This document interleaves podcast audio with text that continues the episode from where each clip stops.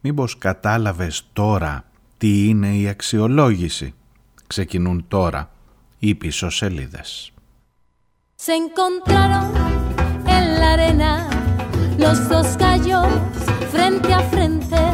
Se encontraron en la arena los dos gallos frente a frente.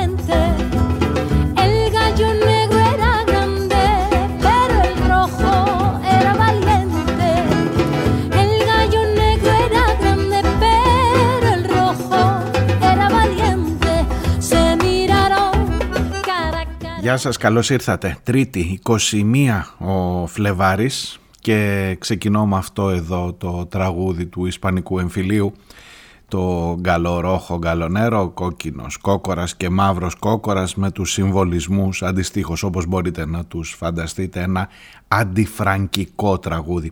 Μπορεί να δείτε κάνα πιτσιρίκι που και που να τραγουδά τέτοια πράγματα. Μπορεί να δείτε κάποιον μέσα στο χώρο της εκπαίδευσης να έχει τέτοιου είδους ε, ιδέες αντιφασιστικές βρε παιδί μου. Μπορεί όμως να χαρακτηριστεί και αναρχικός και ξέρετε τέτοια πράγματα δεν τα σηκώνει η εκπαίδευση. Ζητώ την προσοχή σας για το θέμα της αξιολόγησης ξανά. Πολύ γρήγορα, πολύ σύντομα από τότε που συζητούσαμε για την αξιολόγηση γιατί ήρθαν τα πρώτα δείγματα και έχουν πλάκα. Μάλλον να σας πω κάτι, ε, δεν έχουν καθόλου πλάκα, είναι λυπηρό αυτό που συμβαίνει. Αλλά είναι τόσο αποκαλυπτικό, είναι τόσο στη βάση του μπορεί να είναι λίγο φεδρό. Ε, φεδρός ο τρόπος με τον οποίο επιχειρεί να χειραγωγήσει μια κυβέρνηση ένα ολόκληρο εκπαιδευτικό σύστημα, τον νεοδιόριστο δάσκαλο που τον θεωρεί υποχείριό της και ότι τώρα τον έχει, εν πάση περιπτώσει, τον έχει του χεριού της και μπορεί να τον κάνει ό,τι θέλει και μπορεί να τον κάνει να φροντίσει αυτός για λογαριασμό της, ώστε τα παιδιά μας να μην γίνουν αναρχικά.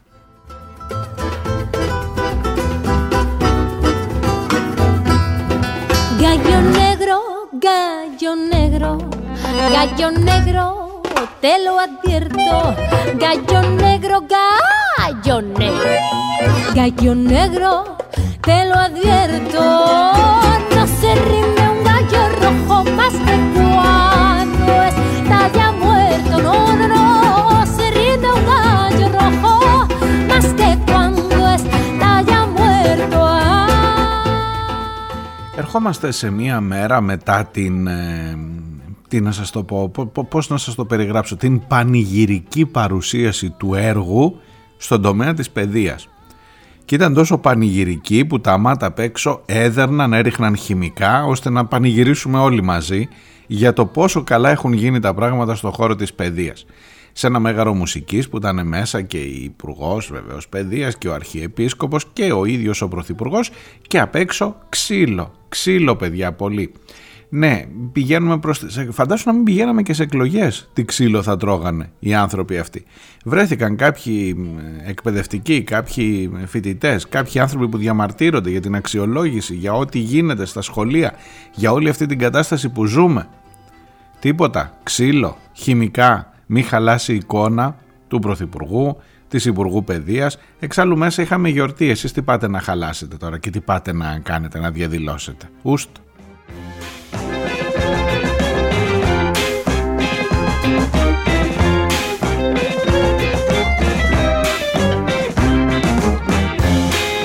Og når du svæver mellom død og liv Tørker deg i siste flir For du vet ikke hvordan det blir Du vet ikke hvordan det blir Og kan du angre på at du løy Είμαι ο Μάριος Διονέλης, η εκπομπή που ακούτε λέγεται πίσω σελίδες. Πίσω σελίδες.gr είναι το site που μπορείτε να βρείτε και εμένα και να στείλετε και τα μηνύματά σας. Θέλω να πω γρήγορα στο θέμα γιατί θέλω γρήγορα έτσι βιάζομαι τα, τα κρατούσα από χθες.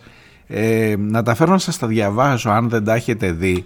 Να τα φέρω να σας τα διαβάσω να ενθουσιαστείτε κι εσείς μαζί μας, μαζί μου για το, για το πόσο, πόσο οι δάσκαλοι, οι νεοδιόριστοι εκπαιδευτικοί οι δάσκαλοι και οι καθηγητές παίρνουν τα σωστά εφόδια για να έρθουν να κάνουν μάθημα στα παιδιά μας και αν δεν απαντήσουν σωστά στις ερωτήσεις αυτές ε, θα πάρουν οι ίδιοι κακό βαθμό δεν ξέρω αν θα τους απολύσουν, αν θα φτάσει μέχρι εκεί, αλλά ρε παιδί μου θα σημειωθούν στο φάκελό τους οι απαντήσεις που έχουν δώσει. Ακούστε τις ερωτήσεις όμως, γιατί όπως πολλές φορές σας έχω πει σε αυτή την ε, εκπομπή, τουλάχιστον έτσι όπως αντιλαμβάνομαι εγώ το επάγγελμα του δημοσιογράφου, ε, επιμένω να λέω ότι αυτό που μετρά περισσότερο είναι οι ερωτήσεις, όχι οι απαντήσεις.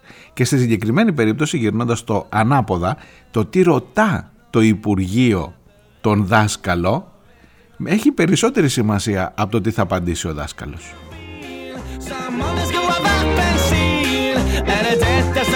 ζητούν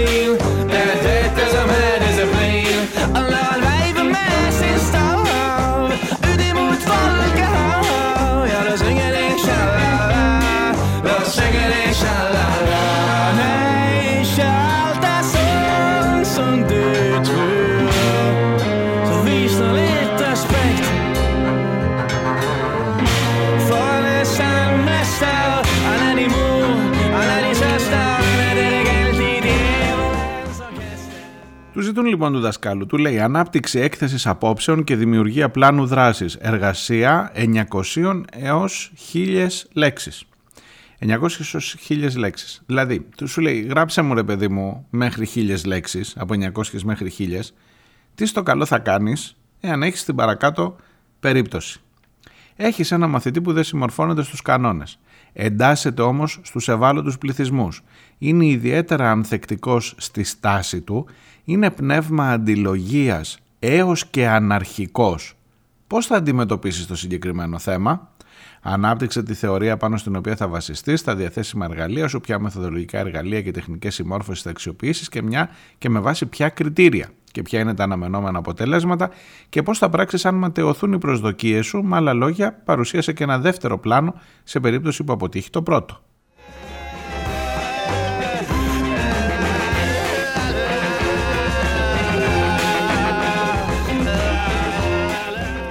Καταλαβαίνετε, αυτός που έχει συντάξει την ερώτηση έχει μια συγκεκριμένη κοσμοαντίληψη. Δηλαδή είναι ένα πνεύμα αντιλογίας, ο μαθητής.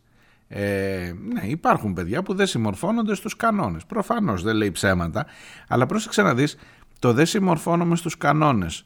Ε, το εντάσσομαι όμως στους ευάλωτους πληθυσμούς. Δηλαδή βάζει μια πολύ ειδική περίπτωση είναι ιδιαίτερα ανθεκτικός στη στάση του, είναι πνεύμα αντιλογίας έως και αναρχικός.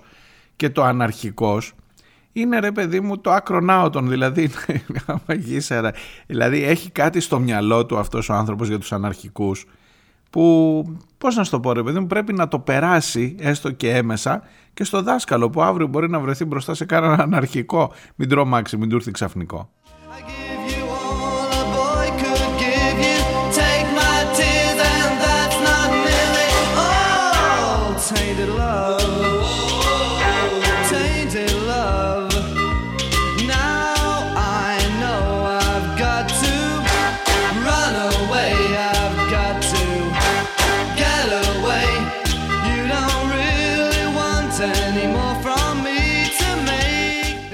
Παρακάτω τους έχει 8 φωτογραφίες και δείχνει τύπους παιδιών σαν να είναι σε σχολικό βιβλίο. Δηλαδή θα ήταν ε, κάτι που απευθύνεται όχι σε ανθρώπους ξέρω, που είναι 40 χρονών. Έχουν ήδη δουλέψει, σας το θυμίζω αυτό να μην το ξεχνάτε ποτέ. Έχουν ήδη δουλέψει δεκαετία και βάλε και 15 ετίες στην εκπαίδευση και ξαφνικά τους φέρνει 8 σκιτσάκια μαθητών ο ένας φοράει ένα τζιν και σακάκι, η άλλη φορά είναι σκιτσάκια. Τι να σας πω τώρα. Μία φουστίτσα μπλε με ένα, αυτό μάλλον είναι κοντή σχετικά η φούστα. Αν, καταλαβαίνω ότι αυτό. Ο άλλος κρατάει μια μπάλα ποδοσφαίρου. Ο άλλος είναι με ένα μπουφάν έτσι λίγο χύμα με τα χέρια στις τσέπες, ο άλλος είναι με αμάνικο. Η άλλη έχει μια κοτσίδα, δηλαδή είναι κάτι σκιτσάκια, κάτι παιδάκια, σκίτσα παιδιών που λέει δώσε ένα χαρακτηρισμό για τους μαθητές και τις μαθήτριες του κάθε σκίτσου. Είσαι λέει καθηγητής στην παρακάτω τάξη. Ε, το κείμενο να μην υπερβαίνει τις 100 λέξεις και προσπαθείς εσύ από αυτά τα σκιτσάκια να χαρακτηρίσεις το παιδί ως ε, δάσκαλος. Ε, πηγαίνεις στην λογική το ότι μήπως δεν έχουμε ακριβώς συνειδητοποιήσει τι ρόλο έχει ο καθένας μας εδώ. Δηλαδή αυτή είναι τώρα η διαδικασία της αξιολόγησης. Για να καταλάβεις, δηλαδή για να, να γράψει 100 λέξεις με βάση ένα σκίτσο για το πώς χαρακτηρίζει το παιδί.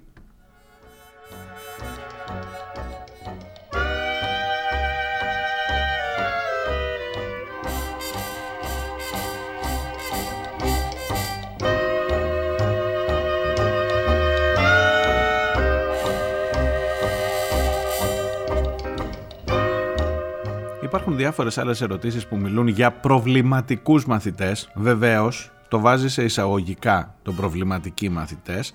Το πώς θα αναπτύξουμε την ε, δυνατότητα να εντοπίζουμε μαθητές που μπορεί να θεωρηθούν προβληματικοί.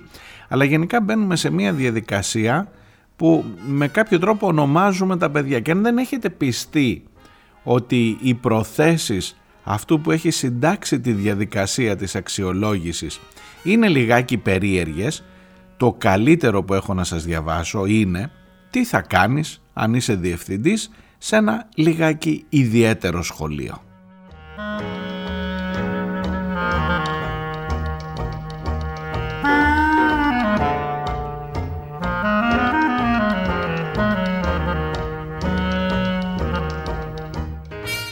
Έλα εδώ εκπαιδευτικέ μου. Πες ότι μεγαλώνεις, όταν μεγαλώσω λέει θα γίνω, αν μεγαλώσεις να γίνεις διευθυντής στο σχολείο. Έλα εδώ. Όταν θα γίνεις διευθυντής, πες ότι είσαι διευθυντής, έτσι, ή διευθύντριας σε ένα σχολείο όπου παρατηρείτε, προσέξτε παρακαλώ, μεγάλη κινητικότητα ντόπιων μαθητών προς γειτονικές σχολικές μονάδες. Και από κάτω εξήγει γιατί φεύγουν οι ντόπιοι μαθητές. Κρατήστε το σας παρακαλώ, το ντόπιοι μαθητές σταδιακά το σχολείο σου έχει μεταμορφωθεί σε σταυροδρόμι πολιτισμών και καταβλισμό στιγματισμένων. Ακούτε τι ρωτάνε τους ανθρώπους. Δηλαδή είπα στην αρχή ότι είναι φεδρό, ότι είναι γελίο, αλλά είναι τραγικό. Είναι τραγικό αυτό εδώ. Το σχολείο σου σταδιακά επειδή φεύγουν οι ντόπιοι μαθητές μεταμορφώθηκε σε σταυροδρόμι πολιτισμών. Αυτό εννοεί προφανώς ότι έχει πολλά μεταναστόπουλα το σχολείο, έτσι. Και καταβλισμός στιγματισμένων. Η λέξη καταβλισμός παραπέμπει σε Ρωμά προφανώς. Και του λέει πώς θα ανατρέπατε αυτή την κατάσταση έχοντας ένα χρόνο διορία για να επαναφέρετε την κανονικότητα αγαπημένη λέξη δηλαδή είναι η λέξη που ξέρεις την ακούς και έχεις διάφορες παρενέργειες. Ξέρω εγώ ειδικά αν είσαι φιλελεύθερος μπορεί να έχεις και ονειρόξεις με την κανονικότητα. Πώς θα επαναφέρετε μέσα σε ένα χρόνο, έχεις ένα χρόνο διορία να επαναφέρεις την κανονικότητα στο σχολείο και την προηγούμενη καλή φήμη του; Δηλαδή υπάρχει μία ερώτηση που είναι πόσες να σας διαβάσω 2, 4, 2, 4, 6, 8, 9 γραμμές πες από 4 λέξεις, 35 λέξεις, 40 λέξεις, μέσα σε 40 λέξεις έχει στάξει όλος ο ρατσισμός, όλη η ξενοφοβία, όλη η, τι να σου πω, χρυσαυγήτικη φιλοσοφία αυτού που έχει φτιάξει το, το, υλικό των ερωτήσεων μέσα, μόνο μέσα σε 40 λεξούλες, δεν χρειαζόταν περισσότερες να στο ξαναδιαβάσω να καταλάβεις ακριβώς. Επίτρεψε μου τώρα, συγγνώμη που σε κουράζω, αλλά θέλω να το καταλάβεις γιατί θέλω μετά να σου κάνω μερικές ερωτήσεις. Γι' αυτό. Είστε διευθυντής ή διευθύντριας σε ένα σχολείο που παρατηρείται μεγάλη κινητικότητα ντόπιων μαθητών προς γειτονικές σχολικές μονάδες. Σταδιακά το σχολείο έχει μεταμορφωθεί σε σταυροδρόμι πολιτισμών και καταβλισμό στιγματισμένων. Πώς θα ανατρέπατε αυτή την κατάσταση έχοντας ένα χρόνο διορία για να επαναφέρετε την κανονικότητα στο σχολείο και την προηγούμενη καλή φήμη του; The blades alone shouted Father Hugh McLeod Who kissed his beads and blessed the crowd And rolled up all his sleeves.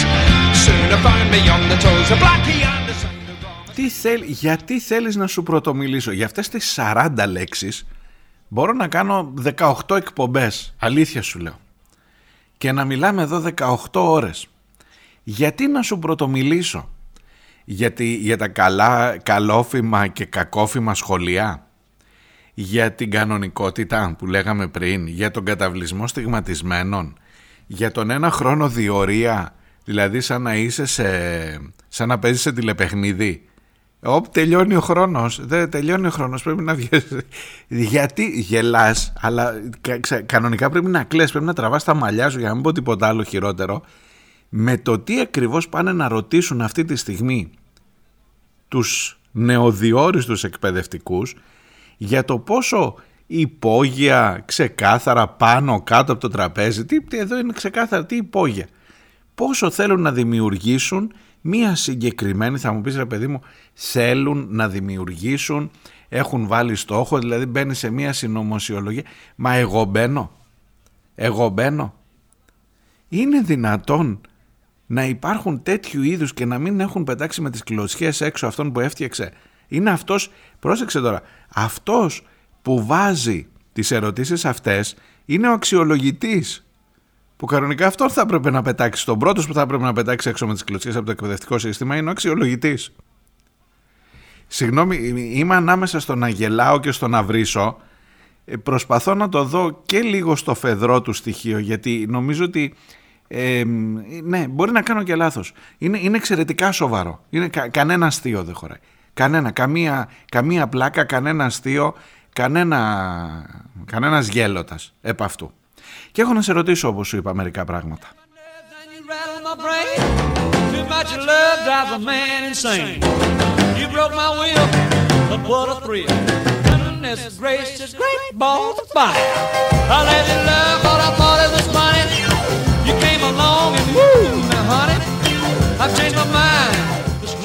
Καταρχάς πριν σε ρωτήσω θέλω να σου διευκρινίσω τι είναι αυτό που σου διάβασα. Το Ινστιτούτο Εκπαιδευτικής Πολιτικής του Υπουργείου Παιδείας στέλνει ειδοποιήσεις μέσω ηλεκτρονικών μηνυμάτων και κοινωνικών δικτύων αυτό στους, εκπαιδευτικούς, στους νεοδιόριστους εκπαιδευτικούς είναι αυτοί που έχουν προσληφθεί, να θυμίσουμε, από την 1η Πρώτου του 2020 μέχρι τις 30 Ιουνίου του 2022. Δηλαδή στα δύο, στις δύο προηγούμενες σχολικές χρονιές. Ε, 2021 και 2021-2022, ναι. Λοιπόν, και τους λέει, αυτό τώρα είναι η εφαρμογή του προγράμματος εισαγωγικής επιμόρφωσης, το οποίο υποχρεούνται, παύλα δικαιούνται, ωραίο, βάζει και τις δύο λέξεις, είναι και δικαίωμά σου και υποχρέωσή σου ταυτόχρονα να κάνεις αυτή την επιμόρφωση, εκπαιδευτική, που θέλεις να γίνεις και μόνιμος στο δημόσιο. Ακούς από εκεί.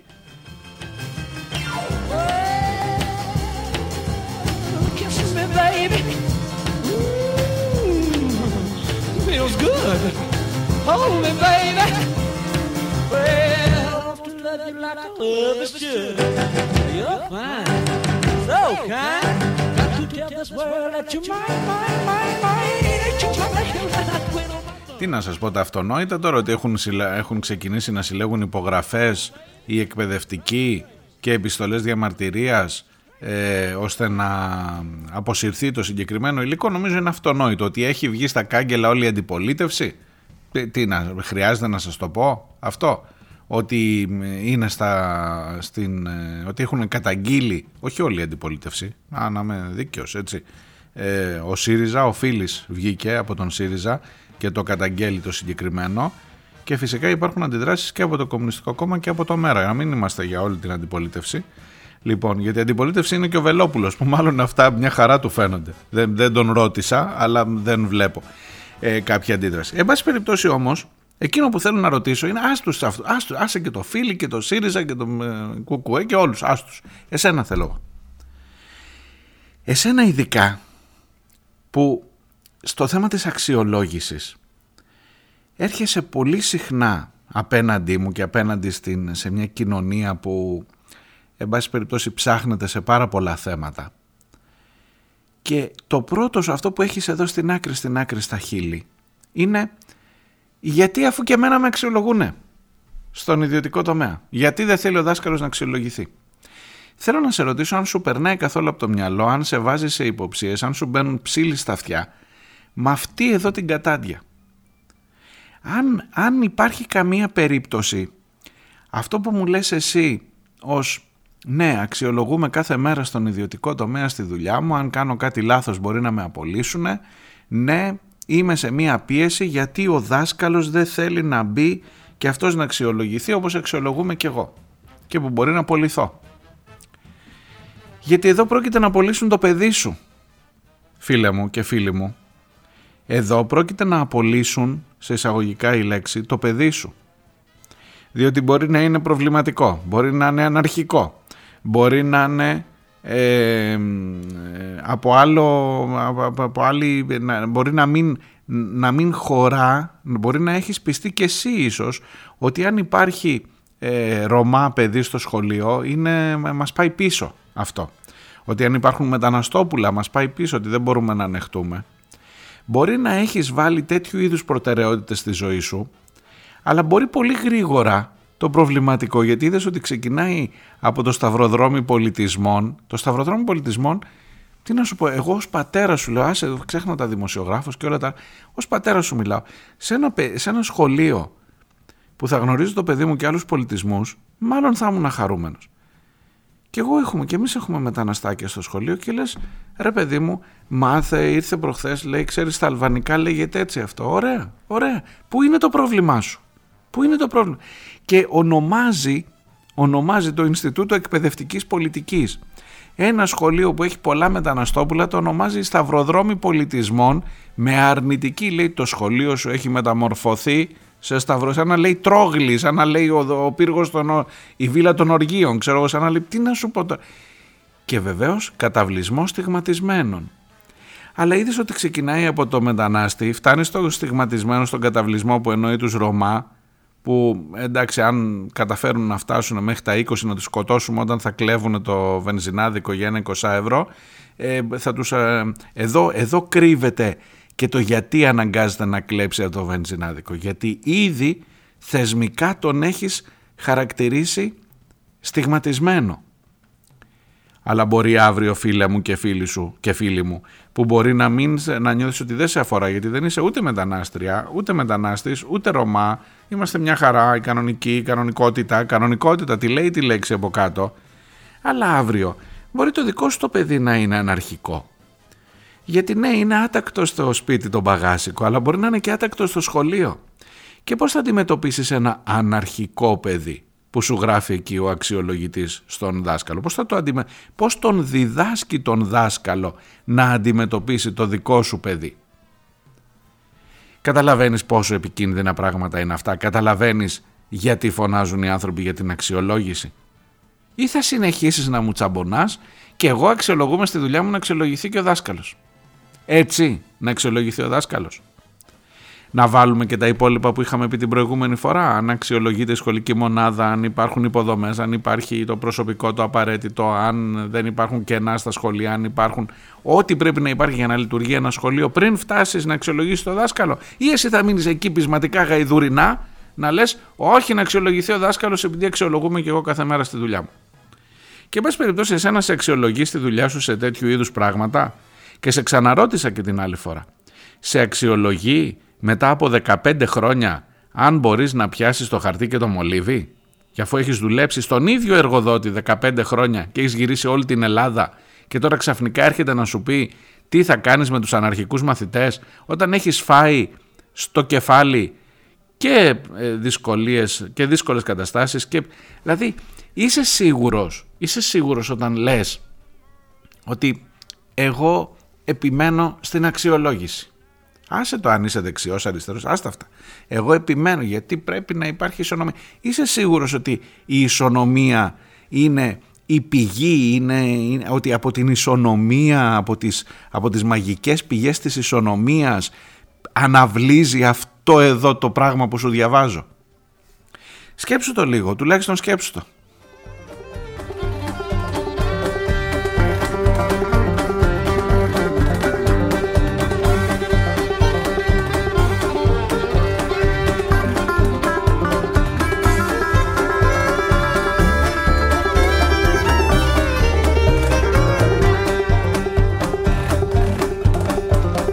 wish I was a worm.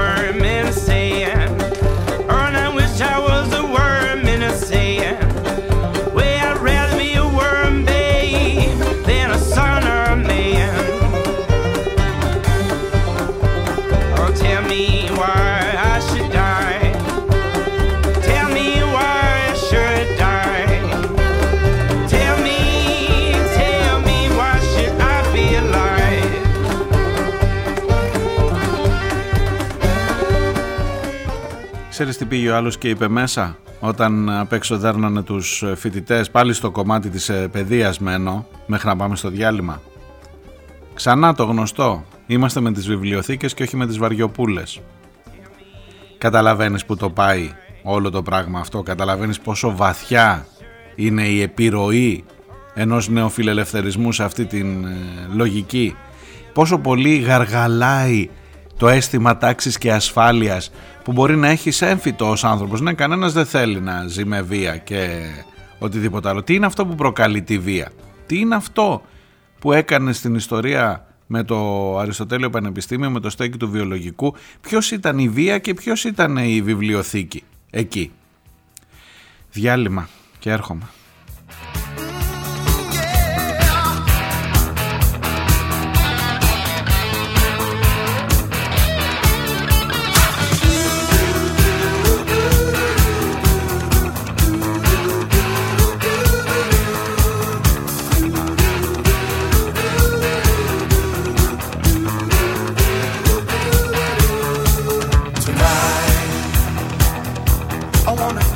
to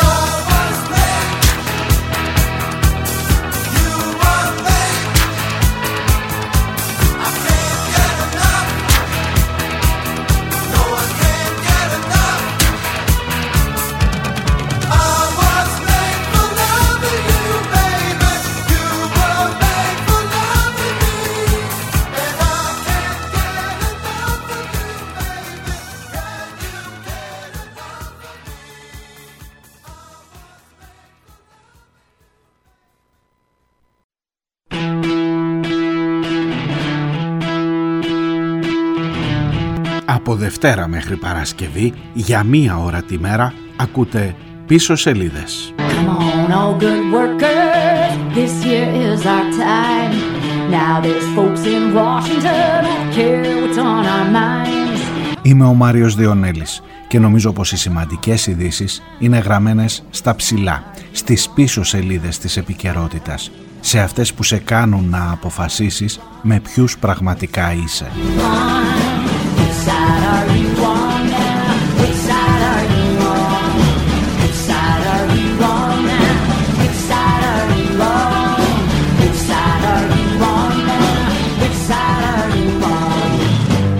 Σας περιμένω Δευτέρα με Παρασκευή για μία ώρα κάθε μέρα. Πίσω σελίδες.gr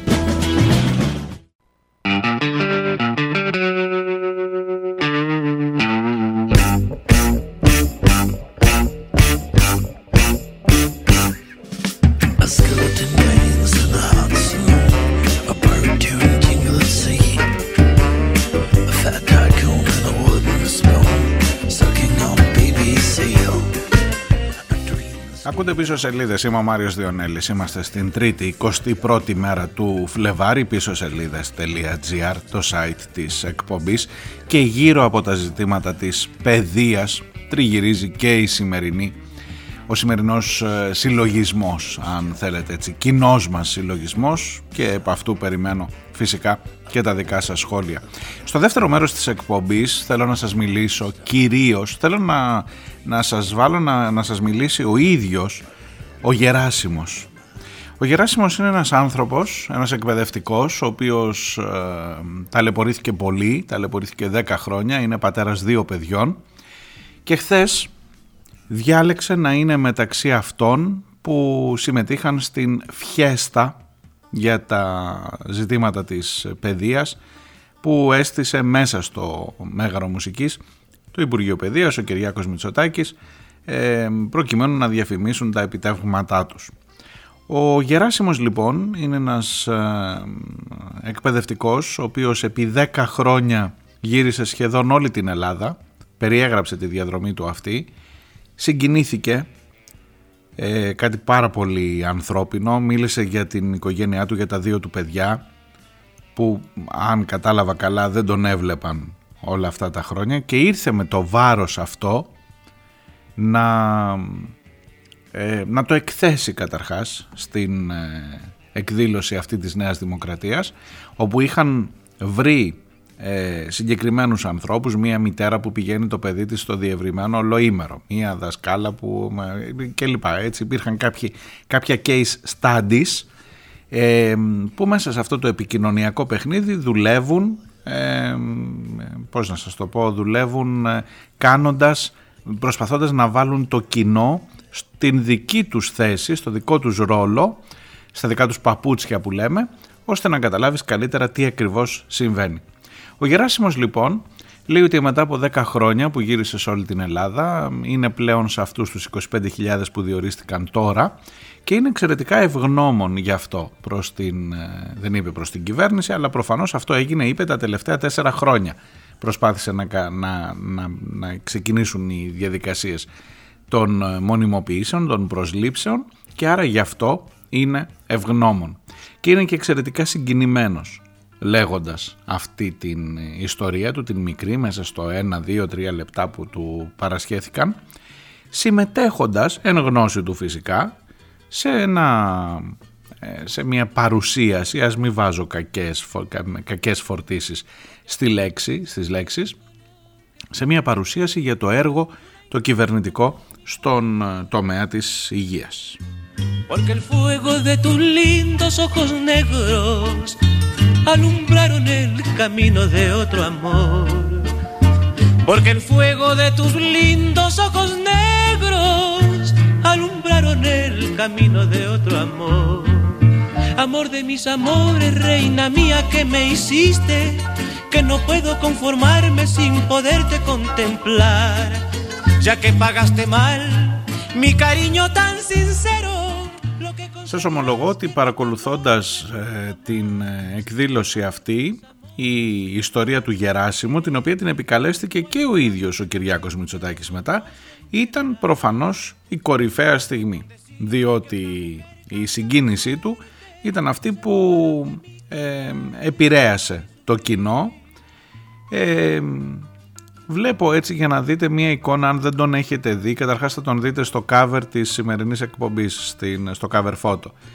Ε, αλλά είναι ένας πολύ συμπαθής άνθρωπος, νέος άνθρωπος, ε, ο οποίος βάζει τα ζητήματα αυτά που σας λέω με μια διαφορετική κατάληξη στη σκέψη του βεβαίως. Και εκεί αρχίζουν να υπάρχουν μερικά προβλήματα.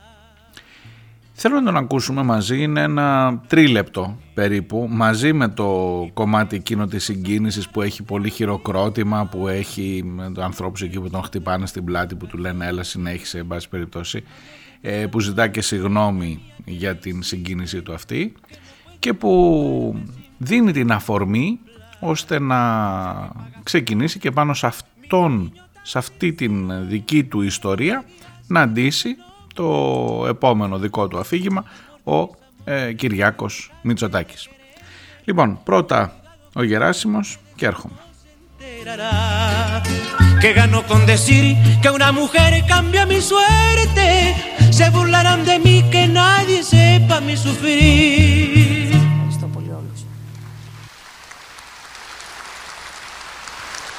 Εμείς ευχαριστούμε.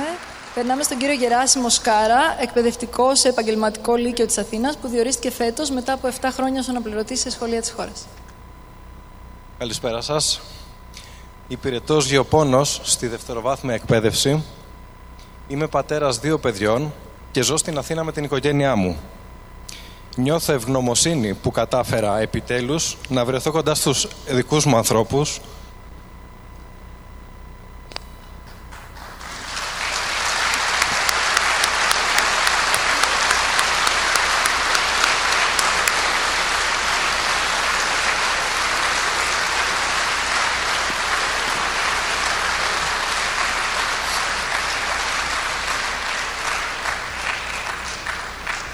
Συγγνώμη αυτό. Για να κάνω τη δουλειά που μου αρέσει. Εργάζομαι ως εκπαιδευτικός περίπου 10 χρόνια. Τα 7 χρόνια ήμουν μακριά από την οικογένειά μου. Γιατί υπηρετούσα ως αναπληρωτής εκπαιδευτικός σε διάφορα μέρη της Ελλάδος. Ενδεικτικά θα σας αναφέρω μερικά από τα μέρη που υπηρέτησα όλα αυτά τα χρόνια. Γρεβενά, Νευροκόπη Δράμας, Αμοργός, Αμαλιάδα, Λίμνος.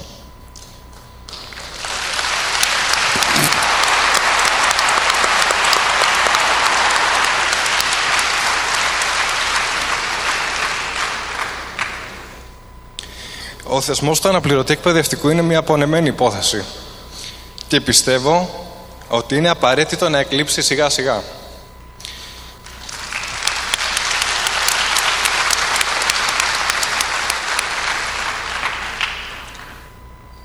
Η προσπάθεια αυτή ξεκίνησε τα τελευταία τέσσερα χρόνια με μεγάλη επιτυχία αφού διορίστηκαν 25.000 περίπου εκπαιδευτικοί ως μόνιμοι.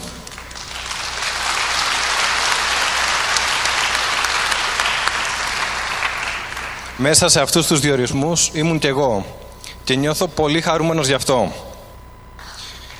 Σας ευχαριστώ πάρα πολύ.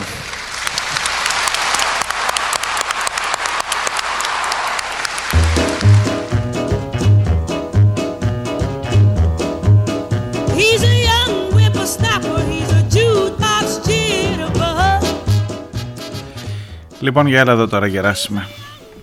Καταρχάς, ε, νομίζω ότι με αυτόν τον άνθρωπο έχουμε να πούμε πολλά και ας μην τον ξέρω και ας μην τον γνωρίσω μάλλον στη ζωή μου ποτέ. Αλλά σαν αυτόν τον άνθρωπο υπάρχουν χιλιάδες, χιλιάδες, σε πολύ χειρότερη μάλιστα κατάσταση από αυτόν. Τα ταξίδια ε, είναι, είναι πολύ, όσο και αν σας φάνηκε αυτό το γρεβενά, νευροκόπια, μαλιάδα, αμοργός λίμνος, αν τα θυμάμαι σωστά με τη σειρά, ε, υπάρχει και χειρότερα. Υπάρχουν και πολύ χειρότερα από αυτό. Λοιπόν, προφανώς ο άνθρωπος αυτός ε, ήταν εκεί για να εκφράσει το αίτημά του αυτό που είπε στο τέλος, ότι πρέπει αυτός ο θεσμός να καταργηθεί του αναπληρωτή και ότι πρέπει όλοι να έχουν μόνιμες δουλειές να μην μπαίνουν σε αυτή τη διαδικασία και να μπορείς να εγγυηθείς ότι θα έχουν και όλα τα σχολεία και στον Ευρωκόπη και στα Γρεβενά ότι θα έχουν δασκάλους και καθηγητές. Γιατί κανονικά κανένας δεν θέλει να πάει στον Ευρωκόπη. Ξέρεις πόσο πιάνει στον Ευρωκόπη; Μείον 30 το χειμώνα. Λοιπόν ε, έχω να σας πω πολλά. Έχω να, θα είχα να ρωτήσω καταρχάς τον ίδιο. Και τώρα Γεράσιμε και τώρα Γεράσιμε τώρα που μπήκες μέσα ε, αισθάνομαι ευγνωμοσύνη που ήταν σε αυτός. Ε, προφανώς δεν με απασχολεί τι θα ψηφίσει ο Γεράσιμος. Ναι, αν αισθάνεται ευγνωμοσύνη επειδή τον έβαλε τώρα ο Μητσοτάκης, τον έβαλε τώρα ο Μητσοτάκης. Ο ΣΥΡΙΖΑ έχει να λέει ότι εμείς είχαμε ξεκινήσει τις διαδικασίες για τους μόνιμους διορισμούς, ότι με βάση τη δική μας δουλειά και το ότι αφήσαμε το μαξιλαράκι των 37 δις και ότι συμμαζέψαμε τα πράγματα μετά τα μνημόνια, γι' αυτό μπορείτε να κάνετε τώρα διορισμούς, αλλά δεν είναι ψέμα ότι ο Γεράσιμος διορίστηκε επί κυβέρνησης Κυριάκου Μητσοτάκη και Νίκης Κεραμέως στο Υπουργείο Παιδείας.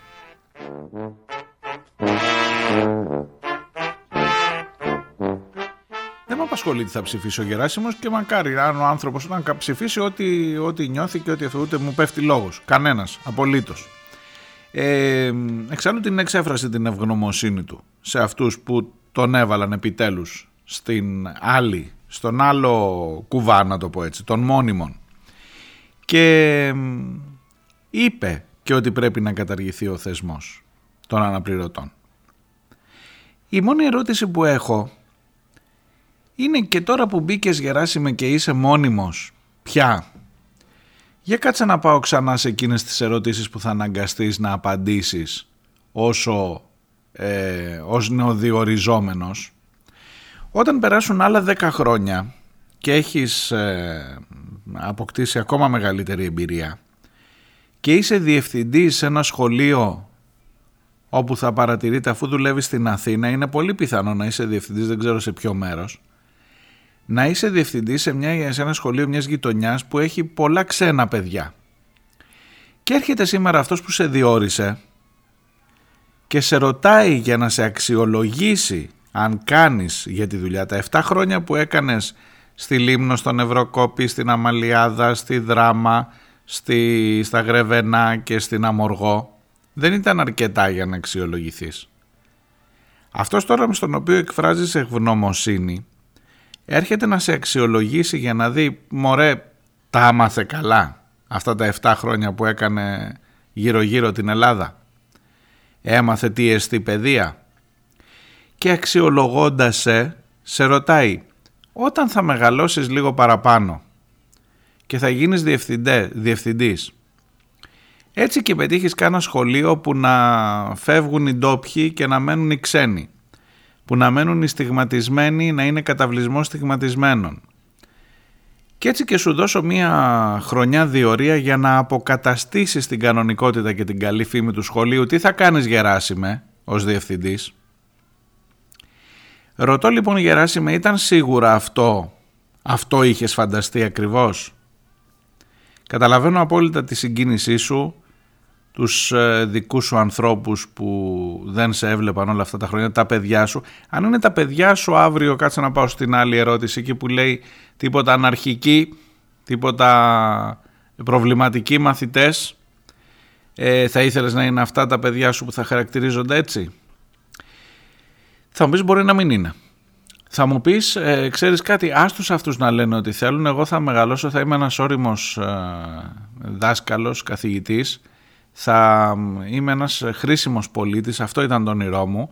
Μπορεί να με βάλουν τώρα να απαντήσω κάτι χαζομάρες τέτοιες τώρα για τις σχολικές μονάδες που δεν είναι καλές οι φήμες τους και εγώ θα αυτό να πω εκεί κάτι να ξε, ξεμπερδέψω. Το μεγάλο ζήτημα είναι ότι μπήκα και ότι διορίστηκα και ότι κάνω τη δουλειά που αγαπάω και θα την κάνω με τον καλύτερο τρόπο. Σε πιστεύω Γεράσιμε. Αλλά συμφωνείς ότι αυτό είναι ντροπή που σε ρωτάνε; Ή επειδή διορίστηκες τώρα και επειδή πέρασες όλα αυτά. Δεν βαριέσαι; Ας πάει και αυτό. Να απαντήσω και τη φασιστική την ερώτηση. Κατανοείς ότι ο πόνος των ανθρώπων σαν και σένα μετατρέπεται σε φιέστα στο Μέγαρο Μουσικής. Σου λέει κάτι ότι οι άνθρωποι που ήταν απ' έξω που έτρωγαν τα δακρυγόνα και τα ματ ε, έχουν πολλή δουλειά, πολύ δρόμο ακόμα μέχρι να φτάσουν εκεί και ότι ενώ εσύ είσαι σε αυτούς που μπήκαν υπάρχουν και άλλοι από πίσω που λένε ότι υπάρχει ανάγκη για μεγαλύτερη αξιοπρέπεια σε αυτή τη δουλειά. Θα είχα να σε ρωτήσω πάρα πολλά αν βρισκόμασταν από κοντά.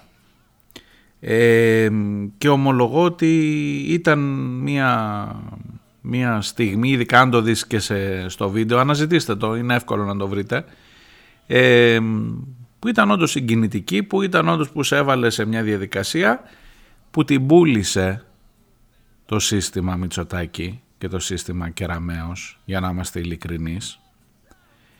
Ε, ελπίζω να μην σε στενοχωρεί αυτό. Και εν πάση περιπτώσει δεν έχω να πω τίποτα άλλο εδώ, νομίζω μέχρι εκεί. Μέχρι εκεί, γιατί εντάξει, είναι, είναι δύσκολη η κατάσταση για όλους τους ανθρώπους αυτούς.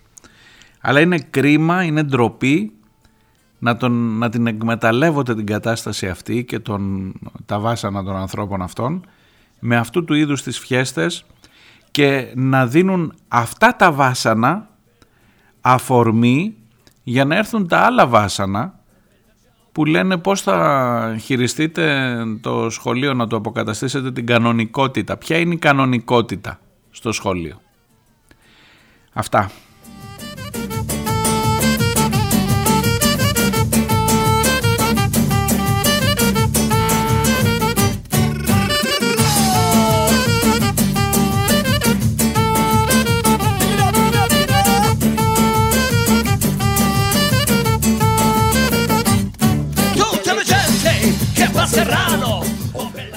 Υπήρχε και μια ομάδα ανθρώπων οι οποίοι παρισέφρισαν σε αυτή την ε, εκδήλωση και όταν ο Μητσοτάκης έλεγε ε, για, τα, για το όραμά του, εν πάση περίπτωση για την παιδεία, άρχισαν να γελάνε έτσι επιδεικτικά.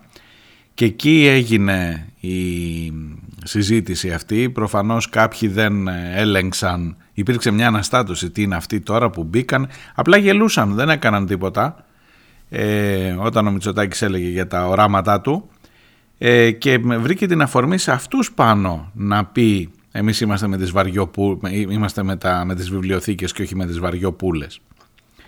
Λοιπόν το κομμάτι της παιδείας είναι ένα πολύ πονεμένο κομμάτι σε όλες τις ε, εκφάνσεις του όπου και να το πιάσεις από τον υπηαγωγή, από τους παιδικούς σταθμούς ακόμα, από τους βρεφονιπιακούς μέχρι το πανεπιστήμιο και το διδακτορικό και το μεταδιδακτορικό.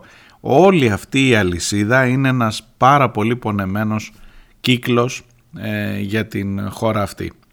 Και δεν είμαι καθόλου σίγουρος ότι με το να ρωτάς πώς θα αντιμετωπίσουμε τους αναρχικούς και αν βάζεις, αν γενικά στο στόχαστρό σου απέναντι έχεις βάλει έναν κακό είτε αναρχικός μαθητής είτε αυτός που έχει τη βαριοπούλα και ονομάζεσαι το έχεις κάνει σύμβολο ε, δεν είμαι σίγουρος ότι πας προς τη σωστή κατεύθυνση. Έτσι, αν, αν το πω τόσο γενικά και μάλλον ε, μαλακά.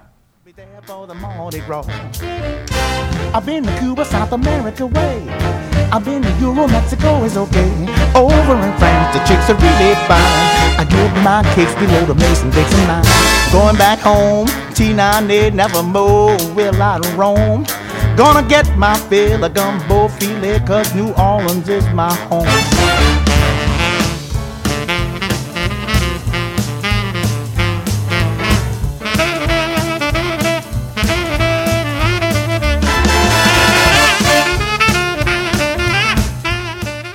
Μηνύματα δικά σας. Ε, Θανάσης από Χανιά. Στον κατάλογο με τις καλλιτεχνικές ανησυχίες της συζύγου του Πρωθυπουργού, εκτός από το Αρχαιολογικό Μουσείο Αθηνών και τα υπόλοιπα που ανέφερες, ρω πως ξέχασες να προσθέσεις την ανακαίνιση του Μεγάρου Μαξίμου. Έχεις απόλυτο δίκιο. Απόλυτο δίκιο Θανάση. Που την υλοποίησαν 10 εθελοντές μετά που η σύζυγος πήρε το ελεύθερο από τον σύζυγο. Όλη η προβολή και η, προ... και η προβολής στην πρώτη κυρία ασφαλώς δεν θέλω να το ξαναπείς αυτό αφού άκουσες εχθές τον Πρωθυπουργό που είπε προχθές που είπε ότι δεν τα κάνει αυτά για την προβολή. Ε, για την, χωρίς να έχει διάθεση, πώς το είπε, χωρίς να θέλει να προβάλλει τον εαυτό της η σύζυγος, ήταν εκεί που την έκαναν αφιερώματα, μου φαίνεται η καθημερινή, κάνω λάθος, νομίζω σε μια μεγάλη εφημερίδα, το βήμα, νομίζω, ή μάλλον η καθημερινή.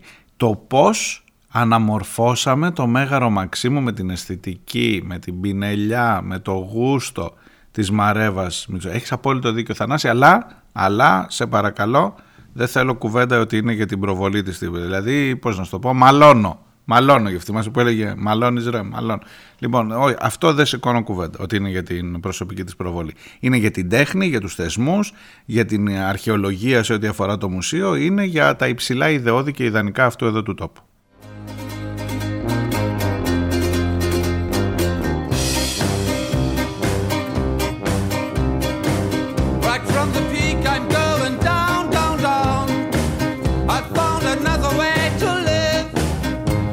Χρυσούλα από τη Ρόδο ε, μου στέλνει την αγάπη της. Ε, δύσκολες ερωτήσεις λέει για, για αυτά που σας έλεγα χθες για τα περί του Μέρα 25. Θα τα ξαναπούμε όλα αυτά στην πορεία. Αναρωτιέμαι μου λέει αν θα αντέξεις να βλέπεις μπροστά, μπροστά σου τις πίσω σελίδες. Ε, και, και εγώ αναρωτιέμαι Χρυσούλα να είσαι ε, σίγουρη γι' αυτό. Ο φίλος ο Αντώνης από την αρχαία Ολυμπία μου λέει Συνηθίζουμε να αποκαλούμε έναν σεισμό φωνικό όταν αυτός αφήνει πίσω του θύματα. Ε, όπως ίσως θα διαβάσατε και κακώς δεν το έχω αναφέρει ήδη, έχουμε και άλλους, νεκρού, και άλλους σεισμούς και άλλους νεκρούς και άλλους εγκλωβισμένους στην ε, περιοχή της Τουρκίας, στα νοτιοανατολικά.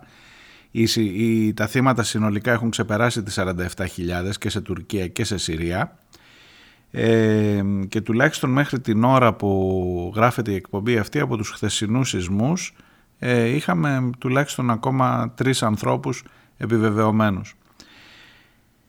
Δυστυχώς. Συνηθίζουμε λοιπόν, μου λέει ο Αντώνης, να αποκαλούμε έναν σεισμό φωνικό όταν αυτός αφήνει πίσω του θύματα. Στην περίπτωση όμως του πρόσφατου καταστροφικού σεισμού σε Τουρκία και Συρία, έχω την άποψη ότι ο όρος φωνικός θα πρέπει να αποδοθεί και στον παράγοντα άνθρωπος και εξηγούμε. Από το τέλος του 2018 ισχύει στη γειτονική χώρα η λεγόμενη οικοδομική αμνηστία που σημαίνει ότι όποιο κτίριο δομήθηκε κατά παράβαση του δομικού και αντισυσμικού κανονισμού με την καταβολή ενός προστίμου ο κατασκευαστής αποφεύγει την κατεδάφιση του. Τι ηρωνία όμως να αναλάβει το έργο της κατεδάφισης ο Εγκέλαδος και έτσι να αποδειχτεί ότι ο άνθρωπος μπρος στο κέρδος μπορεί να γίνει φωνικότερος από το σεισμό. Τα παράνομα κτίρια στη συγκεκριμένη επαρχία ήταν 75.000, κατέρευσαν όλα. Φυσικά ο κύριος υπεύθυνος δεν είναι άλλος από το κράτος, το οποίο κατέφυγε στην οικοδομική αμνηστία, προκειμένου να εισπράξει πολλά δισεκατομμύρια λιρών, αδιαφορώντας για τις τραγικές συνέπειες. Να λοιπόν γιατί είναι αναγκαία η πραγματική δημοκρατία σε μια χώρα και γιατί πρέπει να την υπερασπιζόμαστε δίχως εκπτώσεις. Άλλωστε, όταν λειτουργεί, μόνο τότε μπορεί να εγγυηθεί για ό,τι έχει ζωή.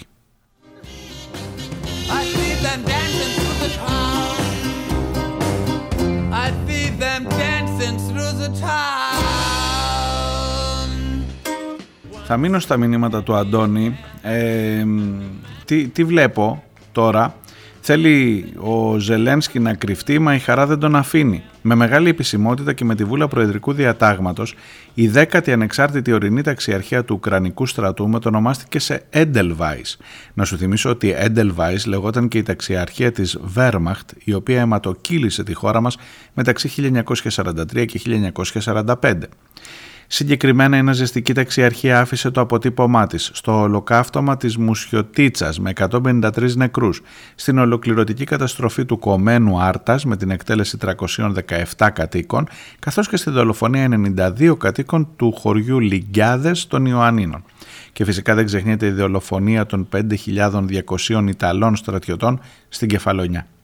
Αυτή την ονομασία επέλεξε ο Ζελένσκι για την ηρωική ταξιαρχία του. Πού να βρει άλλη; Α, και να μην το ξεχάσω, πότε προβλέπεται η επόμενη αποστολή όπλων στην Ουκρανία, κύριε Πρωθυπουργέ, και για να προλάβω, λέει ο Αντώνης κάποιους καλοθελητές, όχι δεν είμαι με τον Πούτιν.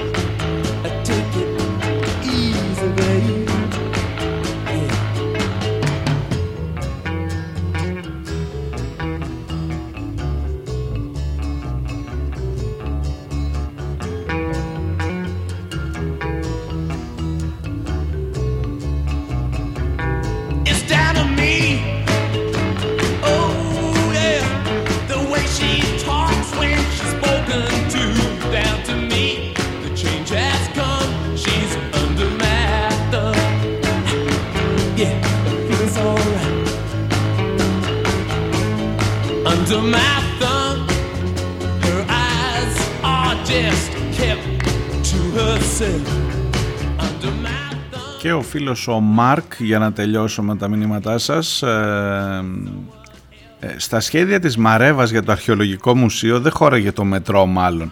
Ας, ας έβαζαν στη μελέτη και το μετρό έτσι να θόλωναν τα νερά τουλάχιστον. Ούτε αυτό όμως.